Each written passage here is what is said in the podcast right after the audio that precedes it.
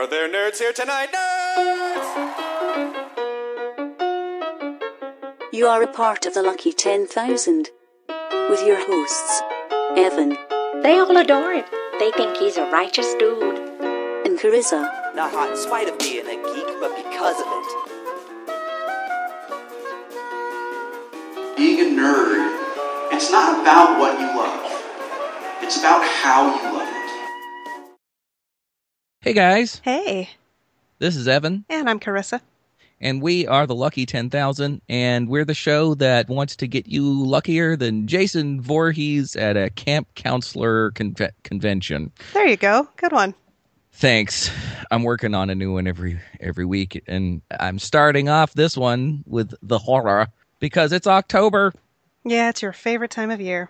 My favorite time of year. What's your favorite time of year? It's usually October because it's fall, and fall Mm. is my favorite season. So, hmm But not because of Halloween. I mean, Halloween is my favorite holiday. Of course it is. So why? Yes, then October is your favorite month. Make it sound like I'm the only one. I think every sane person should let Halloween be their favorite holiday, but that's just me. I mean, I mean, Christmas, I- eh, season of giving, blah blah blah blah blah.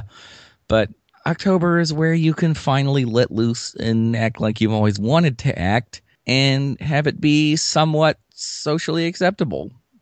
mostly it's that if I got to act like how I do on Halloween all year, I would be broke. Yeah, that's true too. Like confining that to one day of one month of the year means that I'm not buying new costume pieces every like three days and putting them all together. Do you have a plan for what you're going to be this year? Uh, this year we actually don't. We've been very slacking off because of like you know real life or whatever, Yeah, yeah. which has totally gotten in the way of fun for like a year now. hmm but normally we do. We usually go all out, but this year we're we're falling way behind, and we may end up being very big slackers for the whole holiday, which would suck so bad. Well, you can still celebrate it. You Yeah, can still find a way to celebrate. I mean, give out candy and stuff. Yeah, that's always fun. Seeing what the kids are wearing. I don't know if I'm going to dress up this year. Um, I don't dress up every year, but um, my daughter has decided she's going to be Santa Claus. For Halloween, Yes. that's awesome. Yeah, we got her a beard the other day. She's over the moon. That's that's great. Well, happy Halloween and a happy October to everybody listening. And we were talking about how to sort of uh, get into our first October of this podcast. And since we do take kind of a uh, an aspect of trying to teach ourselves and hopefully you something, we decided the best way to approach the beginning of October would be to approach it scientifically. Uh, slightly scientifically. Slightly scientifically, yes. So we're going to talk about phobias Yeah.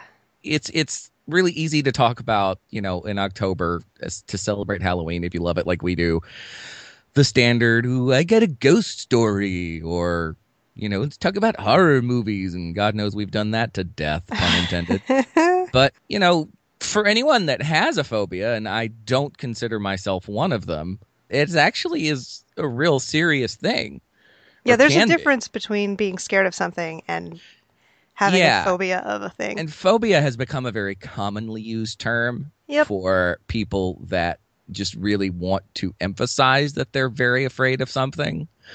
Yep. But say if you're one of those people, and a lot of people say this, I have a phobia of spiders, yet you see a spider in your house and you don't like it and it icks you out, but you kill it. You don't really have a phobia of spiders. Or, I mean, I will say, maybe you do, and you have worked very hard for many years to overcome Right. it enough to kill a spider. yes. But when a you're done, you have to shower and you can't sleep for two days, and your Right. skin hurts, and you have a migraine. Like, Right. I mean, that's the thing. A lot of people, oh, I have a phobia of blah, blah, blah. I would say a majority of people that say that knowingly don't actually have a phobia. yeah, Um, like I said, I don't. eh, eh, When I use that term, I'll usually say it with something like tornadoes, which, you know, I've had some really bad nightmares about tornadoes, and I have been in some pretty severe thunderstorms where I was pretty much gripped by terror. okay. But A, you can't go to someone and be like, man, I'm really afraid of tornadoes and have them go, well, that's completely illogical. Because, you know, you kind of should be afraid of tornadoes Well, I if mean- the conditions are right. There's a difference between a fear and a phobia. I mean, Yes. maybe we should hit that up top. Yeah, and that's what I mean. Like I've I've used the phobia thing before because I've had some nightmares about it and because I'm very uncomfortable when storms come, but it's not debilitating. It's not it's doesn't really negatively impact my life. I don't think about it a lot and when a storm does come up, it's not like I'm frozen in panic and terror and can't do anything. Okay. So that's yeah. not really a phobia. like it is totally possible to have because a phobia is supposedly an irrational fear of something. Yes. It is possible to have a phobia of something that it is rational to be afraid of. Like it is rational to be afraid of tornadoes or Yes. poisonous snakes or Yes. I don't know other things height like severe heights. Yes. Those things are totally rational to be afraid of. It is possible to be phobic of those things, which is not an irrational or a, Right. But it has fear to of something that is irrational. control your but life. the fear itself is irrational. yes. The way that your body describes and that's what I mean. I don't have Yeah. that. I just, you know, if you could ask me what the scariest weather condition is, I would say tornado. And that's me personally. Um, hurricanes can be just as bad. In fact, worse. In fact, we just got through with. Yeah, you guys know, are drowning out here there. In hear. South Carolina got a pretty good dose of some pretty shitty weather Yeah. just a few days ago. Uh, Greenville ended up okay, but you know, there's definitely a lot of damage still in Columbia, Charleston, things like that. But phobias go deeper than that. Phobias go deeper than you know. If a thunderstorm comes up, I'll go, boy, I hope there's not a tornado coming. Sure. Now you have told me you do have a couple. I have a couple. one. Yeah. Well, let's get started with that. We'll talk Oh, about yeah? yours and your personal experiences, and then we will talk about some other phobias off of phobialist.com. If you're curious about phobias, uh, it's really a wealth of information on them. Well, it's at least the whole list of every phobia ever recognized by a reference manual. Right. And already I've seen some where I was like, really? Yeah, really? But, you know, okay, whatever. So just right up top, we're just going to embarrass the hell out of me. Is that what we're doing? Just Yeah. Yeah? Let's do it. Okay. Unless your phobia is embarrassment. oh my god, can you imagine trying to be an actor if you have a phobia of embarrassment? uh, no. Oh. Although again, that's life. one of those big ones. You know, people say their number one fear is, is is speaking in front of a group. You or I don't have that fear, No. but even then, I don't know if I'd call that a phobia. It's just one thing that most people tend to dread. And Yeah, I would like, say The if fear of speaking in front of a group is common. I think that is, Yes. in fact, the most common thing that people and not debilitating. have a fear of. But like, I have actually seen someone with a phobia of public speaking. Mm. It was frightening to watch. what did they do? Cold sweats, and I mean like sweats immediately that you could see that drenched her whole body. Oh. Like she looked like she had stepped outside in a rainstorm. Where was this? Tell me it wasn't speech Uh, class. No, where it was some high school something. Mm. I don't remember what we were doing. I think she was being presented an award for Oh boy! So she just had to go up and get an award, and yeah, and basically just say thank you or whatever. She didn't have to Wow. even, like talk about anything. She just had to accept it, say thank you, maybe a couple words about thank you to the academy for voting Yeah. for me or whatever she had to say. Like I don't even remember the situation anymore because her reaction to doing this was so Mhm. profound that it has stuck with me over and above wow. everything else that was going on. Well, you Um, know, it's funny. We are both theater people, so we know a lot of theater people, and there is a difference between acting in a play and speaking in front of a group of people. Um, and I do know people who are very talented actors who despise public speaking. Because Um, then it's the- just you. Right. It's like, Um, hey, I'm know, talking. most directors at most theaters around here, at least anyway, uh, even if they're not in a show or didn't direct a show, it is their responsibility to do the pre-show announcements and hey, this is what's coming up for our season. Hey, here are our sponsors. Please give them a round of applause. And in one theater in particular, the uh, when the artistic director is in a show, his you would think that his wife, who is also an actress and a very talented one, would do it, and uh, she will not will not get on that stage just to do the pre-show announcement which is all pre-prepared Interesting. stuff she hates it she despises it Huh. So, yeah. That is interesting. it is interesting but it also kind of sh- it's just a different part of the brain you have to access to do that Yeah. so so number one let's uh, let's go from least phobic to most phobic For me, yeah mine are all kind of wrapped up together as as the one thing that I am phobic of is actually three different Okay. semi related phobias. Okay. I talk about my phobia when I just talk about it normally is I have a fear of bugs. I'm All afraid of insects. I'm afraid of bugs. You they- live in Texas. I do. There's some big ass fucking bugs in Texas. There are. I'm aware. I'm painfully aware of how big the bugs are in Texas. Uh, but really, my phobia is technically insects all by itself. Six legged, creepy crawlies, flying insects. Everybody knows what an insect is. Yeah. I have a fear, I have arachnophobia, fear of spiders, which are eight legged ones. Uh huh. And I have a very more specific subset of my fear of insects, which is fear of cockroaches, Okay. which is katsaridaphobia, apparently. Yeah. Now, what was the uh, main? What what is it called to have a fear of insects? Because that is technically three that kind of whittle their way down. To. Yeah, to it's entomophobia, entomo from insect Yeah. phobia, phobia. And that's something I've worked really hard on because there are a lot of insects in the world. Uh, yeah. And many, my And of logical in part of me, uh, yes, my, the logical part of me says nearly all of them are totally harmless. Right. But some of them are clearly more harmless than others, like a ladybug. Ladybugs are perfectly harmless to me, Could you handle a ladybug li- uh, landing on your finger? mostly now. Okay. I have worked really hard to get to the point where ladybugs and fireflies Oh yeah, I love fireflies. uh, don't bother me. What was your earliest memory of your reaction to insects and spiders and such? It's actually one of my mom's favorite stories to tell about Oh, me. we were camping in the, I believe it was the Redwood Forest in California. I'm assuming at this point your parents did not know you had this phobia. Well, or and when you're little- would be very cruel on their part. We went camping all the time when I was a kid, and I love camping. But Hmm. we, I mean, off was a thing when I was a kid Yeah. already, so we had plenty honey, of bug spread honey, we're getting ready to go. Did you bring your hazmat suit? Yeah. Bob. But we were having a picnic or something under one of the trees in the redwood forest, and a bee came by, as bees are wont to do. Sure. And it didn't land on me. It didn't try to sting anybody. It was just near the table. Yes. And I, I was what four or five, I think, I- Mhm. really little, and I only kind of vaguely remember this. Mostly, I think, because my mom refuses to not tell this story. and I jumped up from the table and started running around the little picnic area, screaming, "A bee! A bee! A bee! A bee! A bee! A bee! A bee!" Like I wouldn't stop. Wow. I was just panic stricken over this bee who just happened to be nearby because we were having a picnic. Right.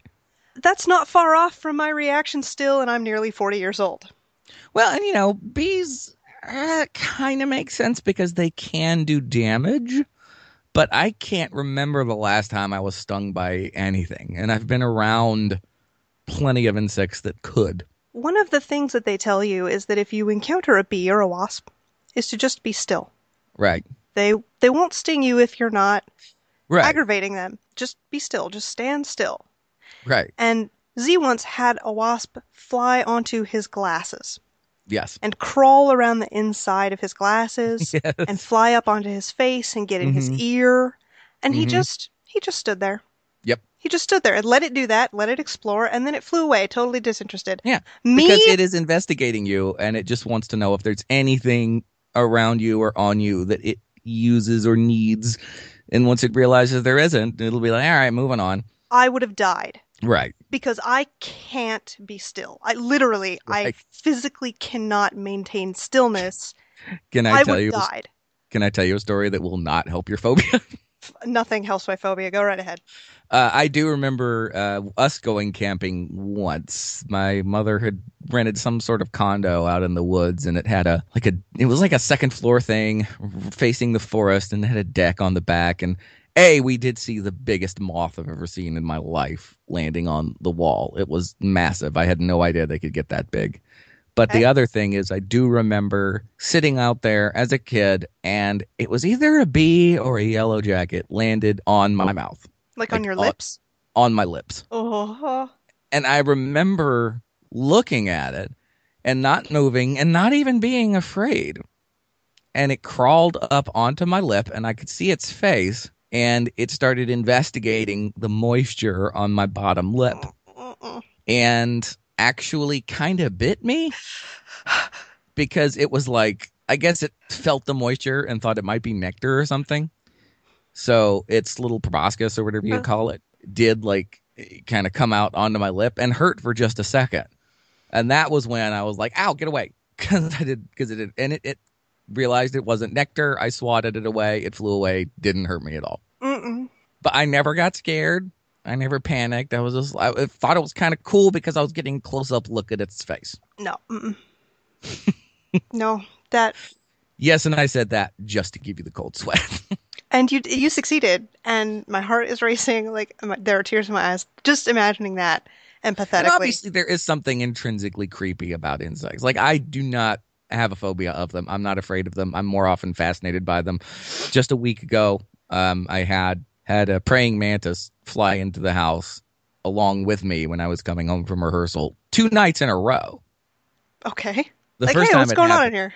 Yeah, exactly. The first time it happened, it flew in the house right by my head, landed on the floor, and my cat went right for it. So I Nice. scooped it up into a cup and took it outside. The next night I came home and it was on the door. And so I swatted it away because I was like, well, you're not getting it again because if you do, the cat will kill you and eat you.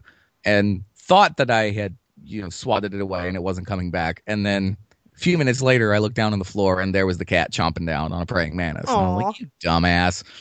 It's so hard to say to explain how a phobia is different from a fear when you're talking about Mhm. things that people are afraid of. Well, you know, it is funny that your rational mind can tell you so many things and your emotional state of being can absolutely take over and give you all the symptoms of a massive fear, even while you're. Because everybody has something or an instance in their life where their emotions just sort of take over. And it sounds like with a phobia, it's your emotions just rule. And though you can sit there and say, this is not in a situation that is going to harm me, your emotions are like, fuck you, brain, I don't care. Yeah, I don't even get to this is not a situation that will harm me. Like that we don't even get to bypass that. It just doesn't occur. Um Well, and there are some things like, you know, that, that make perfect sense. I kind of get the thing about insects just because we have sort of been, they're the most alien things on the planet. except everything that lives in the ocean. Even that, well, even that though, there's something at least tangibly animalistic about them. Unless you're talking about like crustaceans and crabs and things like that. I mean, if you've ever seen the undershoe, the underside of a horseshoe crab, it looks just like a giant fucking bug. Yep, that's because it But- is. Yeah. Well, I mean, yeah, it big. It's an insect. Do you have the same like if you were on the beach and you saw a crab coming towards you, would you have the same freak out that you would if a bee landed on you? No. A, because I can easily get away from a crab. Uh, B, Because crabs are delicious. Actually, I can't do crabs or shellfish at all anymore. Hmm. Which is just a totally random off off topic aside. I can't do shrimp or lobster. Like none of it tastes good to me anymore. Really? Um, shrimp actually have started to freak me out. really? I yeah. you know what? I do think that there are a lot of fears that do tend to get worse as you get older. Some of my insectophobia, my entomophobia, has actually gotten better because, like I said, I can handle things like ladybugs and fireflies Sure. as long as they're not buzzing me. Right. I can't do buzzing. I can't. No, don't buzz by me. I don't care what you are. Like I can Even do. a housefly? Oh God, Mm-mm, I can't handle that. like if the fly is on the wall, I can at least go. Okay, I will get a fly swatter and carefully swat the fly. Yes. And I can do that, and it is a measured thing for me. I have to make myself do that, but I can. If it's buzzing me, no. Nope. I'm out. Hmm. So if it's not buzzing, I can handle mostly anything. If it's way over there, like, I like to look at moths when they're outside. Mhm. Moths can be incredibly beautiful. I can't handle them when they're fluttering around me. I can't do Hmm. the fluttering. I can't do the buzzing. Yeah, I can't do any of Again, that. in a way it makes sense. It's not unusual. It's not something I can't wrap my mind around. You know, if I see a cockroach, I'm like, ooh, gross, stomp on it. I don't, you know, freak out. You If can I were to walk into the house cockroaches? Huh? You can stomp on cockroaches? Oh yeah. Lucky you. I don't enjoy it because I it's not because I'm afraid of them, just because it kind of is gross. I can't physically make myself get that close. Yeah. Well, I mean, uh, my friend uh, Helga, you remember Helga? Yep. Uh, she actually has some Madagascar hissing cockroaches. Like on purpose? Yeah, yeah. She Oh, like- loves animals. and I've held those them. aren't Have you really? Yeah. I don't think we could ever touch again. Well, you're in Texas. I'm in South Carolina. Neither of us have plans to go to the other place anytime soon, so I don't think we have to worry about it. But if we do, I'll make sure to go through some sort of purification process. Yes. So yeah, I mean, I get I get the fear of insects because they're you know they're very alien. Can you watch like I've been watching these YouTube videos, uh, Monster Bug Wars or whatever, where they find the an instance of insects meeting in the wild, you know, predatory insects meeting in the wild and trying to eat one another. Could you handle watching that? I can watch most representations of insects in media. Mhm. Like because I recognize that a TV screen is a TV screen. Like nothing's But coming out you- of the no, wall at like- me. Did you ever watch Arachnophobia? Uh no. Mm-mm. Would you ever watch Arachnophobia? Mm-mm. Nope. Not because I know that it would bother me, but because I know that it might. Right. Because empathetically, I can't. I can't. Like hearing you talk about a bee on your face, I can't. Uh, if I'm watching a whole movie where I'm supposed to empathize with the protagonists of the movie, and the whole time the protagonists of the movie are being chased and eaten by spiders, Yeah. mm, I don't know that I can handle that. So I'm Right. probably not ever going to bother. But I can do nature documentaries and stuff for the most part. Sure. There have been a couple that just maybe the sound was them buzzing too much or Mhm. whatever, and I just couldn't. At some point, I had to cut it off. But for the most part, I'm okay. I have. And this is not like you saying either that you don't have an appreciation or a fascination with the insect world. Right. Yeah, absolutely. Like for the most part, except for mosquitoes and tsetse flies, for the most part, insects need to exist. Except wasps. Fuck wasps. Um, No, you know, my thing is not because I'm afraid of them, but just because I despise their very existence. Fuck fleas. Get them off the planet. I, I, I, think have no I problem with, with extinction when it comes to them. I'm not sure if they actually serve any other purpose except annoyance at this point. So if they don't, then yeah, I'm with you. Like mosquitoes, they serve no function. Right. I mean, you could say that they have helped with population control over the years. That's not really a function. it eh, could be. Could be. let's see. So bugs, and I have I have a plethora of of really embarrassing stories about shit that my phobias have made me do. If you want me to go into them, I totally can. Otherwise, we can move on and talk about others. So Uh, can well, I would like to move on, but give me one or two. Okay. There was I was up late at night because I couldn't sleep at one point. This is actually not all that long ago, hmm maybe a month. I was up and I noticed that my youngest cat was chasing something. She likes to get things. Oh boy. she was chasing something. It was like three in the morning. Everybody else is asleep, and she was just out here being feisty, which she does. But she was kind of on it for a while. So I eventually looked over to see what she was getting, and she was getting a cockroach. hmm The only time I ever manage to find bravery regarding insects is when they are around my pets. I'm not super brave, but I can at least usually contain an insect so that it can't get to my pets because I um I project my phobia onto them. Well, I think that's actually pretty good because I've done that twice recently. My cat was fucking around with a granddaddy long legs recently. And I was like, A, I don't like killing spiders if they're not dangerous. Because I'm like, they do serve a pretty great purpose. So I usually put them outside. But B, you know, the thing about those types of spiders is they're very poisonous. They just can't, they don't have the fang power to inject it, you know, to break the skin of a human or an animal. Sure. But I was like, God, what would happen if he ate it? I don't know. So to make sure, I scooped it up and put it outside. Yeah. Same thing happened with a, a millipede recently.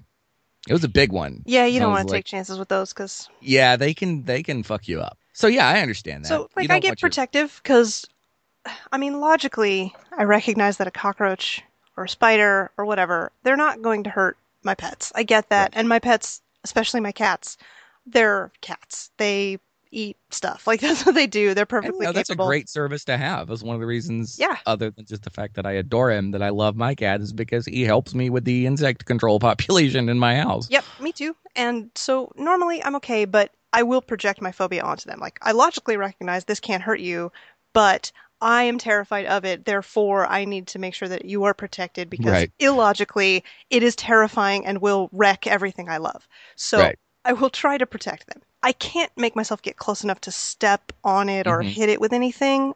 Like normally I am armed with a can of Raid. And I have pet safe Echo Raid, which isn't a neurotoxin, but is like rosemary and mint or something that's Oh, okay. bad for insects. It doesn't kill them as quickly, but it will eventually kill them and won't hurt the pets. So Right. I have that in one hand and I'm I have a broom in the other. And I am kind of stalking her as she's batting this cockroach around my house. Getting to the point where I can spray it and pin it down with the broom Right. to kill it. Well, she eventually knocks it into the bathroom where it skitters under the cabinet. Oh boy. And then she just stands in front of the cabinet and looks at it. well, so now she's still in my way and I don't know where it is. Right. Okay, it's by now it's 3:30. I've been doing this for half an hour. Here's the embarrassing part. okay. I couldn't get in I couldn't go into the bathroom. Ah. It took me 10 minutes to turn the light on because I had to reach around into the like around the door where I couldn't see. right. to turn the light on. I couldn't do that for 10 minutes. I had to psych myself up. Where what? You were expecting the cockroach to grab you like Yeah. in a horror movie? Basically. Yeah. you thought it might be on the wall? Yep.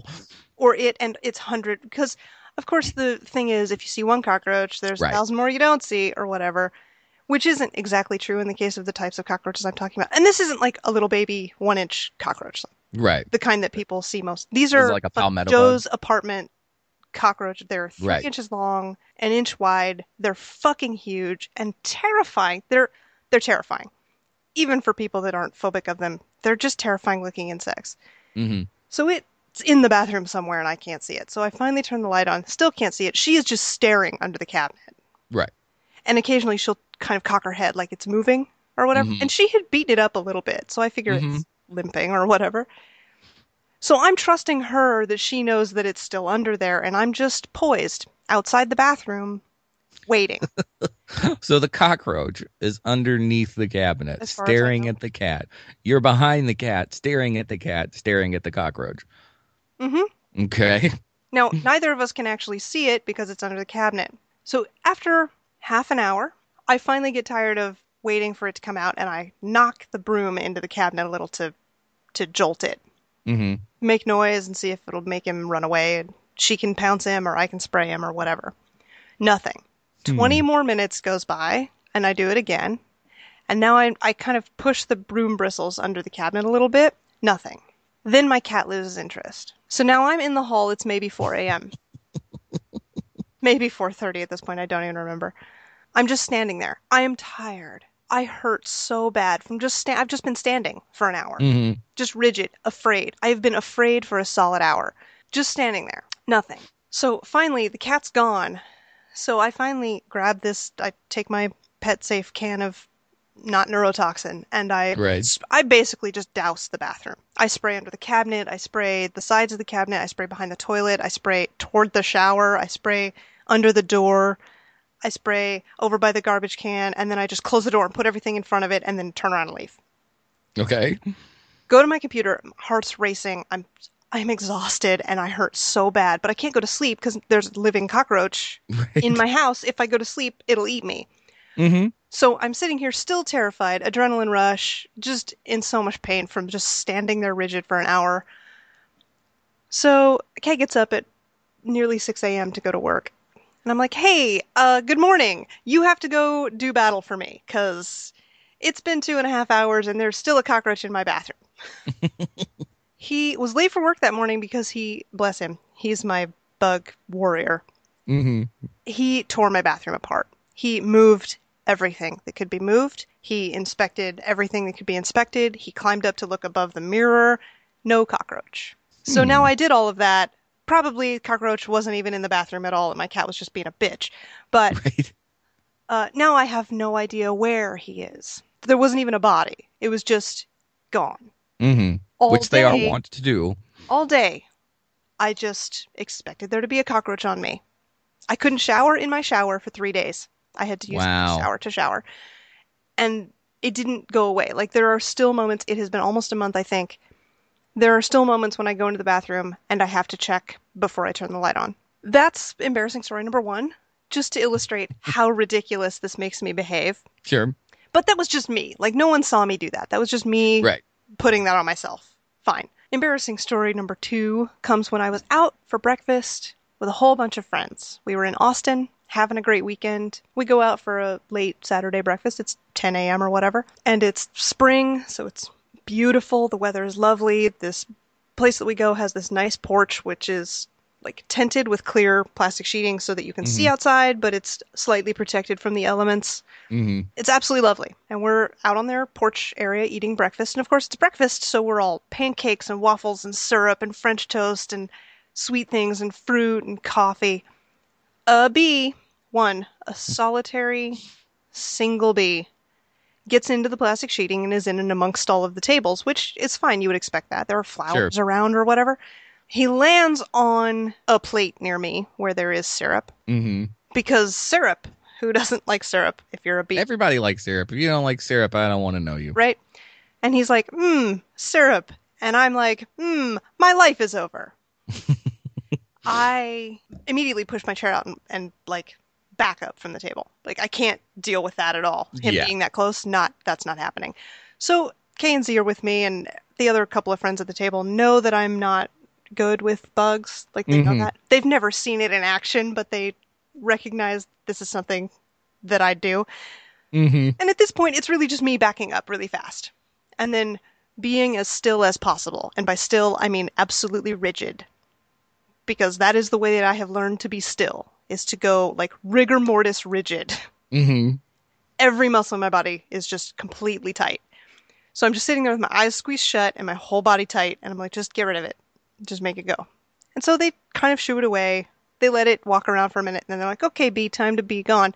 Well, he wasn't satisfied with that, and he just stuck around for five minutes, five ten minutes. He was like, "Oh, this plate has syrup, and this cup has coffee, and this plate has some powdered You sugar on it." You can't blame him. No, I don't. I absolutely don't. I'm not trying to like super personify this bee as malicious or whatever. He was just a bee. He was doing bee things. It didn't help that you cur- heard a tiny Oh, yeah. every few seconds from Insects are totally out to get me. They have rallies about it. They Oh yeah, picket signs that they have like death. I've seen their meetings because Yeah. they know I know you. Yeah, I'm like, look, man, I don't want to join up. She's a friend, and they're like, fine, but we're gonna get her. Yeah, I know they do. So anyway, he's doing bee things, and it I he keeps just getting close close to me, which of course means I can see him. Right. And after I don't know ten minutes, somebody with more logic may be able to remember this time being different, but I would say it was about ten minutes. I finally just couldn't do it. Like my heart was beating so fast and I couldn't breathe. My throat was starting to swell up a little bit just from me being very tense and clenchy, and I couldn't. It was just really horrible, and I kept backing up from the table. Like I would, he would fly away and I would scoot back forward and then he would come back and I would back away from the table. So finally, I just got to the point where I had to stand away from the table. So now I'm in the middle of a very crowded restaurant with friends who don't know this about me, Mm-hmm. standing 10 feet back, just in the middle of a restaurant, with my hands clenched in front of my chest, not breathing very well, squeezing my eyes shut tight, and shaking very slightly. Mm. Like I look like I'm about to have a fit, and Mhm. that's not necessarily a poor guess as to what was about to happen. And everybody's like, "Uh, is everything okay?" And I'm like, mm, "B, mm, mm, mm, mm, mm, no, B, mm, no." And so finally, Z was just like, "You know what? We're done eating. We're gonna go." And he just led me like a blind person. He just led me outside, like out the front of the restaurant. We went to stand by the car and we just waited for everybody to finish. Like I had to leave a perfectly wonderful morning Right. with my friends whose company I enjoy and food that I wasn't actually really done eating because it was delicious. And I embarrassed the shit out of myself just f- having a fit and then had to go. Like, I'm sorry, she's not fit for public society. We have to go. And I had to be led away because I, I couldn't control myself because a bee Right. one single solitary bee, just a bee, not even like a stingy, angry bee, just like a little buzzy bee, wanted some fucking syrup because what bee Right. doesn't want syrup? That's embarrassing story number two. By far not the most embarrassing or the last story that will ever come out about my behavior in terms of insects. Well, according to phobialist.com, that would mean you can add apiphobia to your list of phobias. Apiphobia? A P I P H O B I A. What's that? Fear of bees. Oh, that's also melissophobia is also Pretty straightforward. Oh, it, two words on here mean fear of bees Probably Are more. we sure we can trust this guy? Well, it's pretty much the list is made up of any mention of a phobia in any reference material that has named a phobia as something. Ah. Well, then let's get into this. and thank you for confessing those stories. Uh, yeah. Um, at least it takes a bee for people to realize that you're unfit for public society. Yeah. Mine is just usually when I enter a room filled with people. Um, I've been looking through this list as we've been talking. And the interesting thing to me is how many things on here make perfect, absolute sense and I can understand them. And how many things I've seen where I went, huh? That's a thing? Yeah.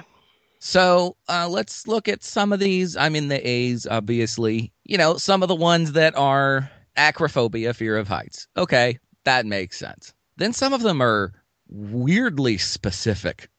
Yes. Oh boy. Aeronausiphobia, fear of vomiting secondary to air sickness. Not just fear of vomiting, Yes. but it has to be because of air sickness. Yes. Fear of vomiting in a plane. Yes, I, yeah, I guess so. It's like if they were to throw up in a public place anywhere else, they'd be fine. But if it's in a plane, they can't handle it. Yeah. Anglophobia, fear of England or English culture. Yes. Again, very specific. And, you know, I don't know if every phobia can be attributed to some sort of traumatic event, but Honestly, I think that a lot of phobias are because a phobia is just an anxiety disorder. mhm, Like it's it is secondary or slightly separate from a fear because everyone fears something sure. because that's totally rational. You need to fear things in order to Yeah. survive. Uh, but and an anxiety disorder is, is a different reaction to the input in the, from the world around you. So, and the phobias are technically just the opposite of philias. So, for anything you could have a phobia of, you could also not simultaneously, hopefully, have a philia of it, which is Mhm. also like an irrational attachment or appreciation of something. Um, so you can be an Anglophile. I kind of am one a little bit. Oh, yeah. Which, so I guess it would make sense then that there would be the opposite an Anglophobe. But I like to me, an Anglophile makes more sense because that is just simply a fascination Yeah. with a culture. Yeah. Especially one that we are tied to so intrinsically and represents our history, basically. But to have an irrational fear and to have that, that- which is so specific, and just let's say you have a friend who has that phobia and you don't know it, and let's watch a movie come on over. Oh, you know, oh, there's this great murder mystery coming on the BBC to ah! He ran out of the room screaming. Like, huh? Guess they don't like the BBC. Here's a fear that I just found while we were talking. Um, oh boy, they just really need to make these easier. Anuptaphobia, A N U P T A phobia. Okay. I don't. I, I wouldn't say I have this fear, but maybe it's creeping up on me. Fear of staying single. Some of them, like, there are a lot of these that are, like, I get that it's clearly a phobia of something, hmm but how would that manifest physically, like, really? Uh, you know what though? I wonder if that would be one of those cases where, and I've known people like this, where they won't say leave a relationship even if they're miserable until they know they've got another one to go to. Like, most people, I mean, that's technically called serial monogamy. Most people Right. don't do that. They will stay where they're at until it's either literally untenable or they just find something else. But something most better. people, when it becomes untenable, will break up with that person and be single. You know what I mean? I guess. I mean, I wonder if it stretches into someone being so in an unhealthy relationship that they need to get out of, but because there is not another person ready for them, they will not do it. Although this says specifically staying single. I mean, maybe this is just linguistically pedantic, but Yeah, not being single or becoming single, but Right, right, staying right. single. So you've been single for a while and all of a sudden you have a phobia for it. I'm a little suspect. I just, I mean, maybe it's a thing. I'm not trying to say that it isn't. I'm no phobia doctor, but I don't understand how that would manifest. right. Like I have, I have friends. I have a couple friends with phobias. I have a lot of friends with fears of stuff, but I have a couple friends with actual phobias. One has a phobia of balloons. Yeah. I get how that manifests, I, and I see because it's a physical object. It's Mhm. much more like my fear of insects. It's something you can see or hear or recognize in a sensory way as opposed to a feely sort of way. hmm But like, that's a balloon. I have a phobia of it. Here is my reaction to that. I get that. I have a I have one friend who has a phobia, not a fear, a phobia of the dentist, of dental work. That makes perfect sense.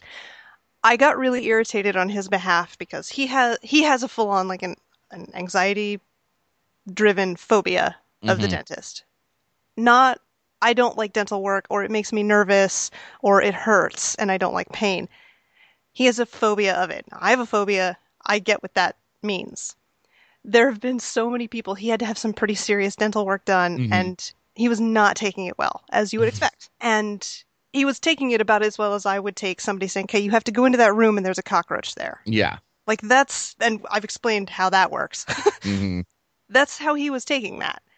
And a lot of people were like, "Oh yeah, I don't really like the dentist either, but you just get some nitrous oxide, it's fine." No, fucking you don't. And then they were Right. like, "Yeah, I, I I have a fear of the dentist too, but I found this one who was really nice and it was cool." Like you don't have a phobia then, so shut the fuck up. Right. Well, that's what I mean. It's so overused.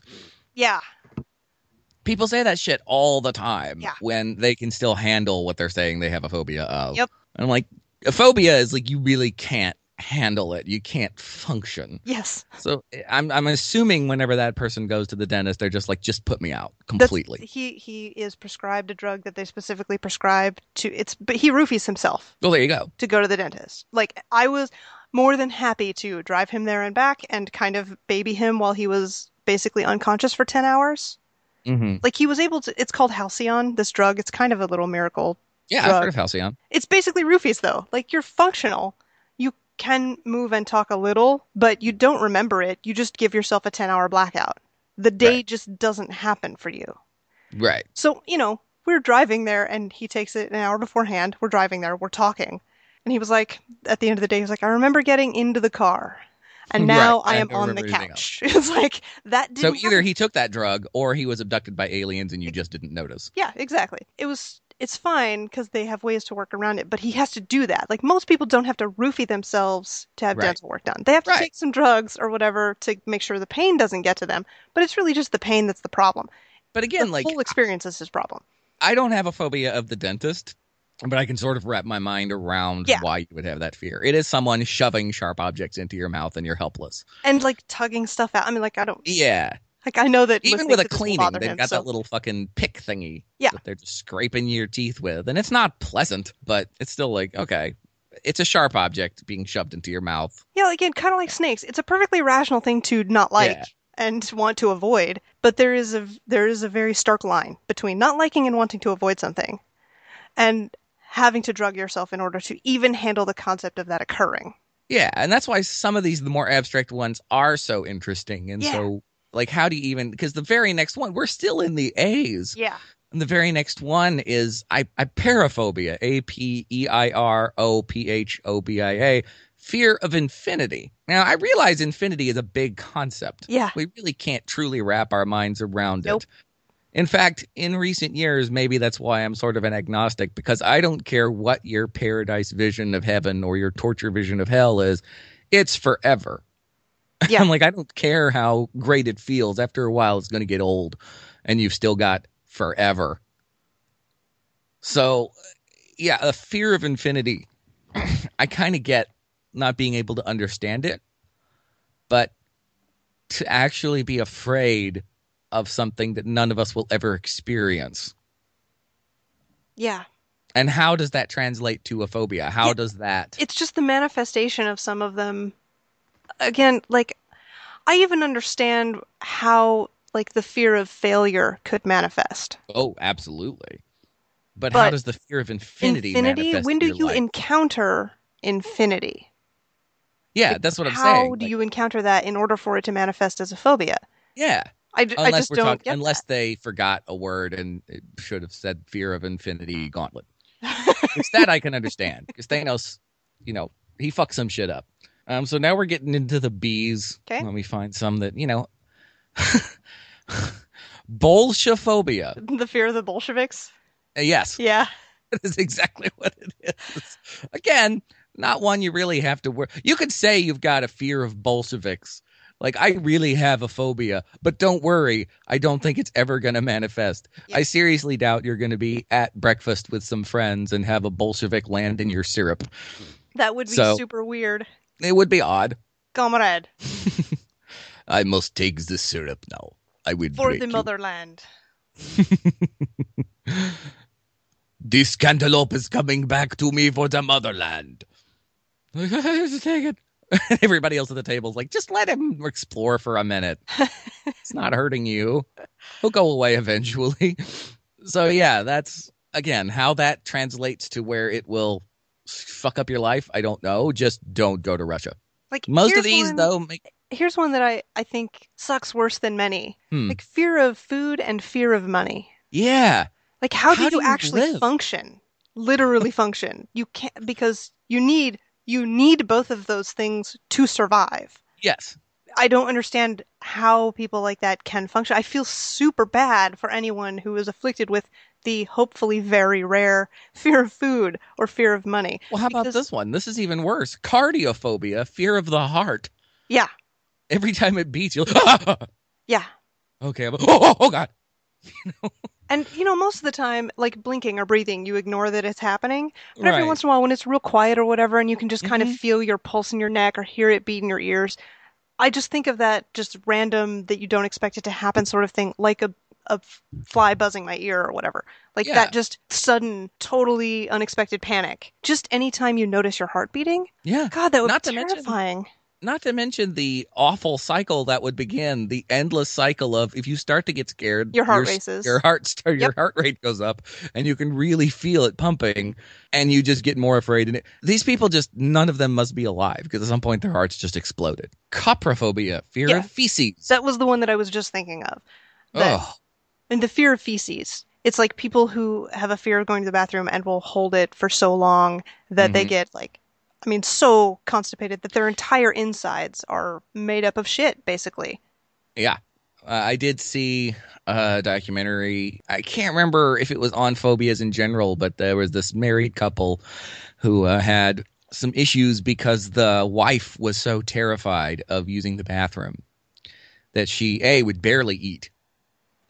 And when she finally got to the point where she couldn't hold it anymore, brace yourself.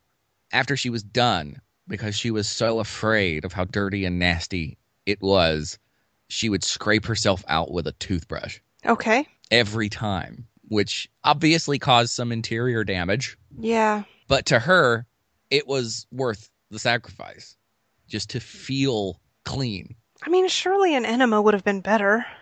I guess. I don't know. I guess, like, even to her, it was like just the, the possibility that there's anything lingering on the inside interior wall was guess- too much. Yeah, the difference between scrubbing your hands and just washing them with soap. Exactly. So, yeah, I mean, definitely that shit can be qualified as that's fucking up your life. Yeah, totally.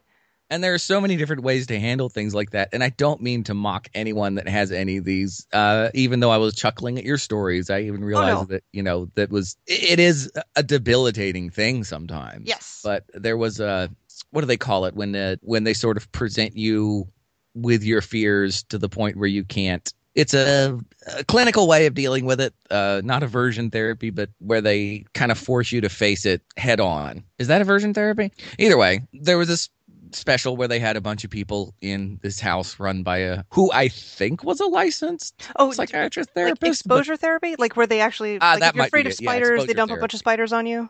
yes, yes. Exposure therapy. Yeah, some of it was really weird. Like they walked into their rooms, and like if they had a fear of spiders, then there were plastic spiders everywhere, and that was the first step. Mhm. But the the funniest one by far, and I'm not laughing at this person's pain, but this was really funny to watch. She had this very strange phobia of running over a baby in her car, Oh, okay. where she would actually drive the same block over and over and over again to make sure she didn't hit someone because she just had this awful fear of running over a baby with her car and she would get through a, uh, an intersection and then start to convince herself that she had she just missed it like she didn't see it but it had happened so she'd drive the same block over and over again Did she ever So realize that doing that increased the chances of her hitting something? you know what rational fear rational uh, uh, mindsets don't don't don't apply. No, I was wondering if that fed to her irrationality because, like, the more you do it, the more likely it is that you are going to do it. Does that I make her know. more likely to do it? She never she never took it from that angle. Okay. She never explained it that much. That's good. But uh their first tactic was to Did they- put her on a little uh sort of uh, driver's ed obstacle course and the therapist had baby dolls and had her driving through and started throwing them at the car. the tires? No, no, at the windshield and everything. Oh my God, okay. Just screaming at her, "You ran over a baby!" And I just thought, okay, you're just fucking with her at this point. That It's like- I have no medical basis for this. I just think it's going to be fucking funny.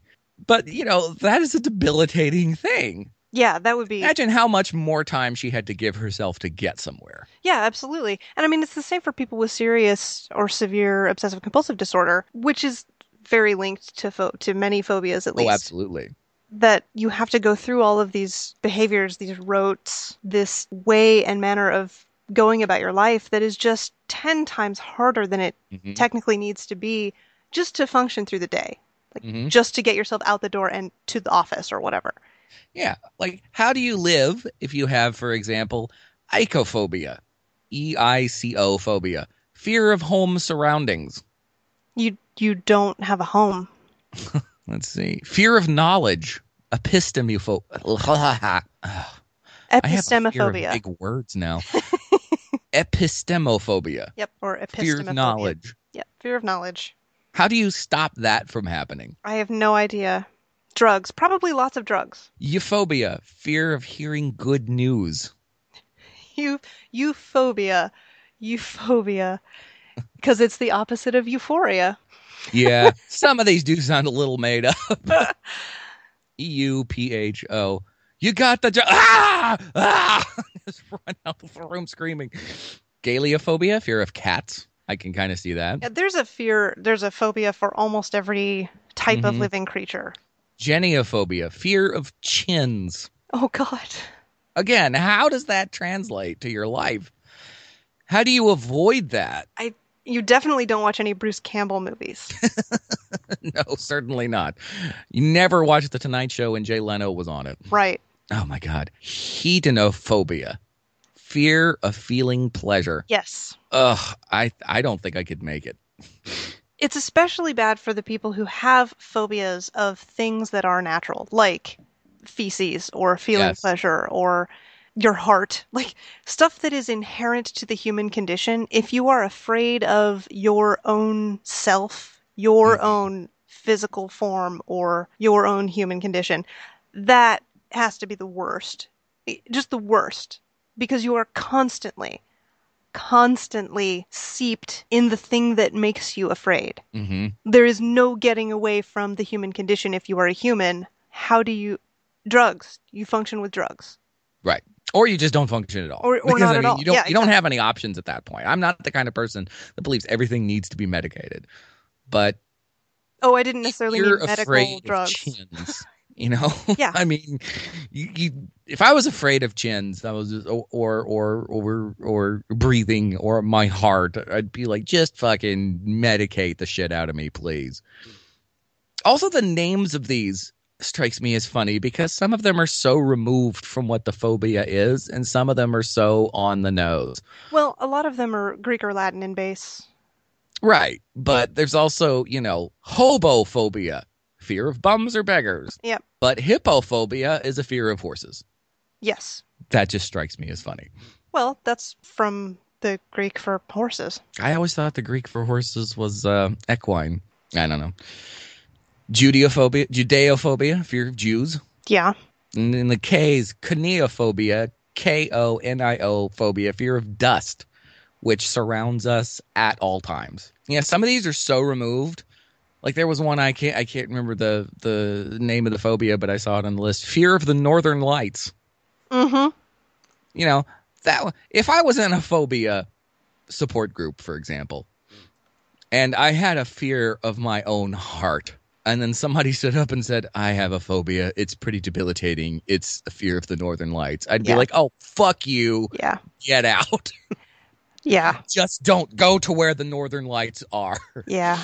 So it's it's just interesting how many types and how many facets of your life these things can take over. Yes, and especially when they're things that like I've I haven't actually known anyone who went to seek out the source of their fear as a rule. Like if you're trying to get over a phobia, some people will do that. Will go to Which is what every therapy. hero in every movie has to do at some point. Right.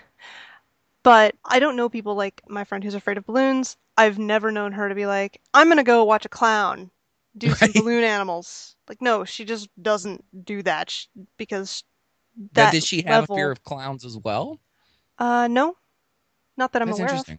I mean, it's a lot just of people do, balloons. like a legitimate, you know, terror from clowns. Calorophobia. Yeah. If I recall correctly. I'm looking at the list. I should probably have looked it up before I said that so confidently. Calorophobia. Calorophobia. Fear of clowns. Yeah, I don't, even though I watched it and it terrified the shit out of me. Oh, of course.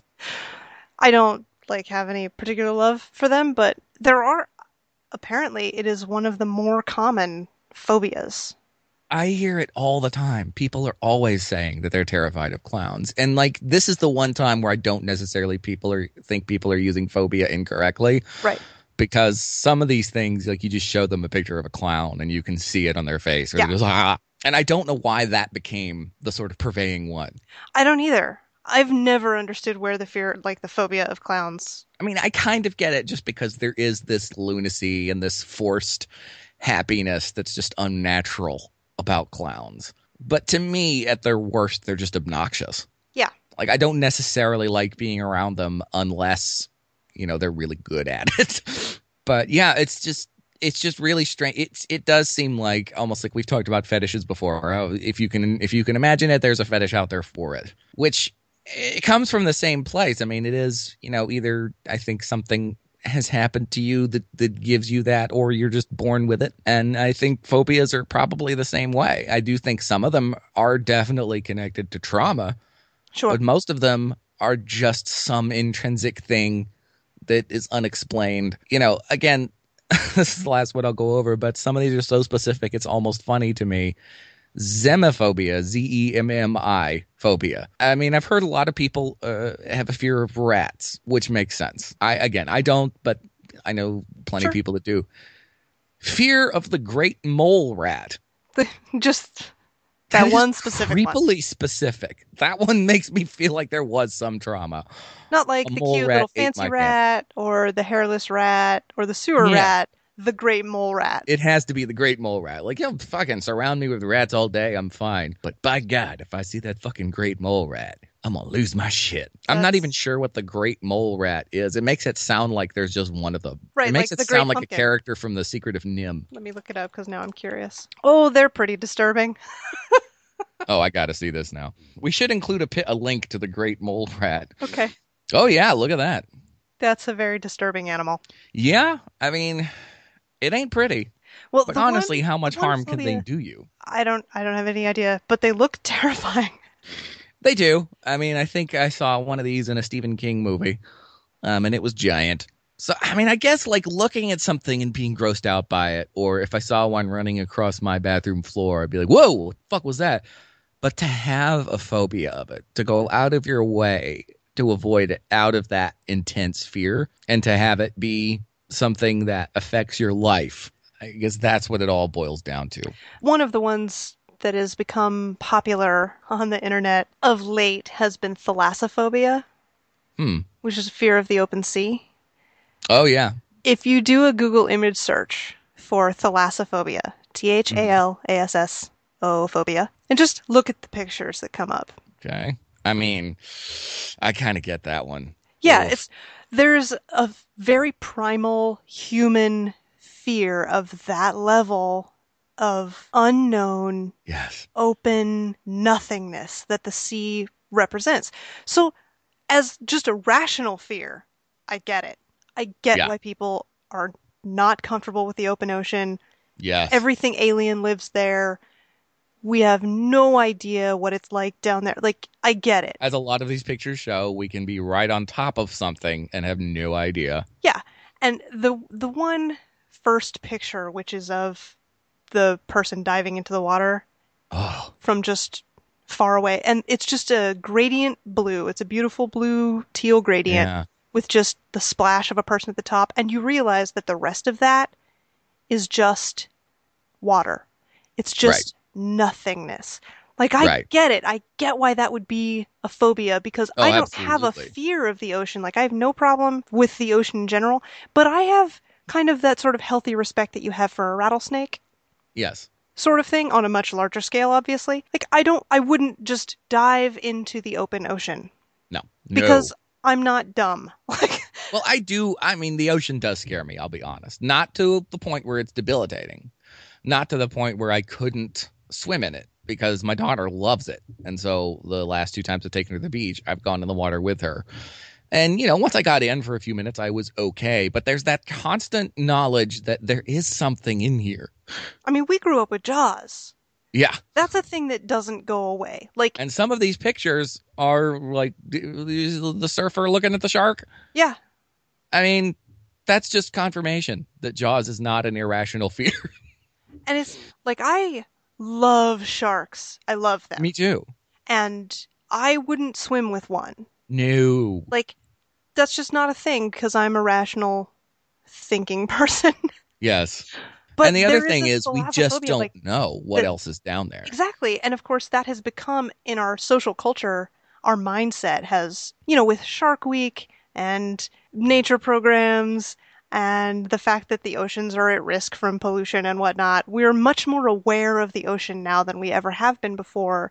And I Mhm. think culturally, it is probably thalassophobia, like as an actual phobia. Like, I can't see pictures of the open ocean. What was that one movie? open water. open water like could not even worse than people who just would normally be scared by that couldn't see that at all it would send me to the hospital sort of panic fits i think that that level of phobia for the open ocean is going to grow because we are more exposed to it and have less understanding of it the more exposed we become Right. so people who may not have thalassophobia now, but are like us, that are like, I'm not really big on the open ocean diving. Like that's not a thing for me, and I'm maybe not a little comfortable with not being able to see the bottom of the water that I'm in. Yeah.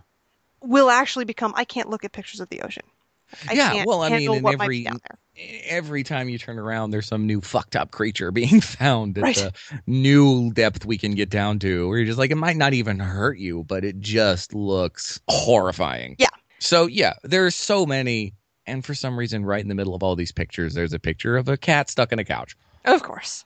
Um, but yeah, there's there's there's times where it makes perfect sense, and then there's times where I just go, I don't understand how you've been able to live. Yeah. You know, I still can't get out of my head, you know, the one about uh, people being having a phobia of their heart. Yeah, I just just drugs. Yeah, Legal or can't- I- otherwise. you just I can't wrap my mind around it. just drugs. So I guess the what we've learned in this episode is that there's just some shit we'll never know. That's true. And Um, also that you can be afraid of your own heart. Yeah. And Yeah. my heart actually, not to scare those people further, seriously goes out to anybody who's afraid of themselves, effectively. Because you can't yeah, get oh, away from yourself. Too. And you know, we've made jokes and stuff like that, but we we definitely both also understand that a lot of these are things that are really nothing to be to be mocked. We're not doing it in any sort of mean way. I oh, think no. you know whatever you have, you should be able to try and make light of it. That's how you deal with it. Yeah. But at the same time, yeah.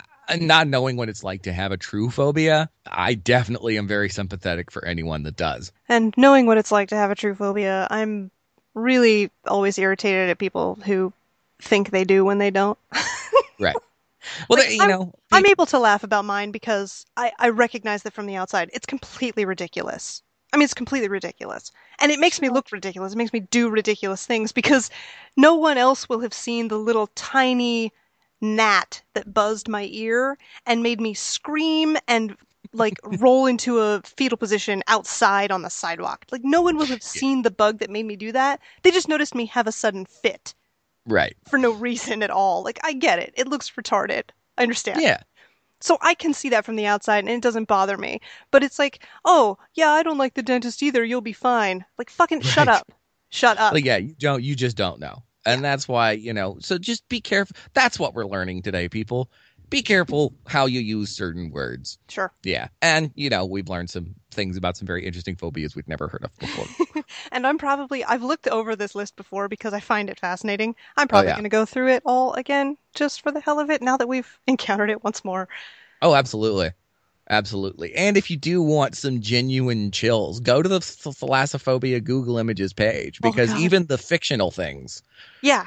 are pretty terrifying. Yeah. Did you see the one with the feet and the eyeball? Yes. Oh, That one picture of the open ocean with the diver at the top that has Yeah. been reimagined several times now. Oh, My Oh, yeah. favorite reimagining is the very very faint kind of silhouetted look at Cthulhu at the bottom. Yes. That's a really great shot. Yeah, people love to make, and I think it's because the, the ocean's pretty e- easy to Photoshop. Yes, People because it's do all blue. love to create those images, and even when, again, rationally you know it's fake, yeah. you still get understand the fear so much. Well, it's those freaking basking sharks too, the ones that have their Oh, the, hu- the huge oh, mouth. oh my Yeah. They're completely harmless. To us. Absolutely, and they're But awesome. every time I see footage of one of those things in the water, I get a chill up my spine. It's like my living room could fit in your face. Yes. and you don't even intend to hurt me. You have no interest in me, but you're coming out of the darkness with this gaping maw that could, if you wanted to, swallow me whole. Yep, and you don't even know I'm there. Like you just don't even give a shit. No, yeah, you don't care. It's not like you're sympathetic with me. Yeah. it's, it's you just don't eat me.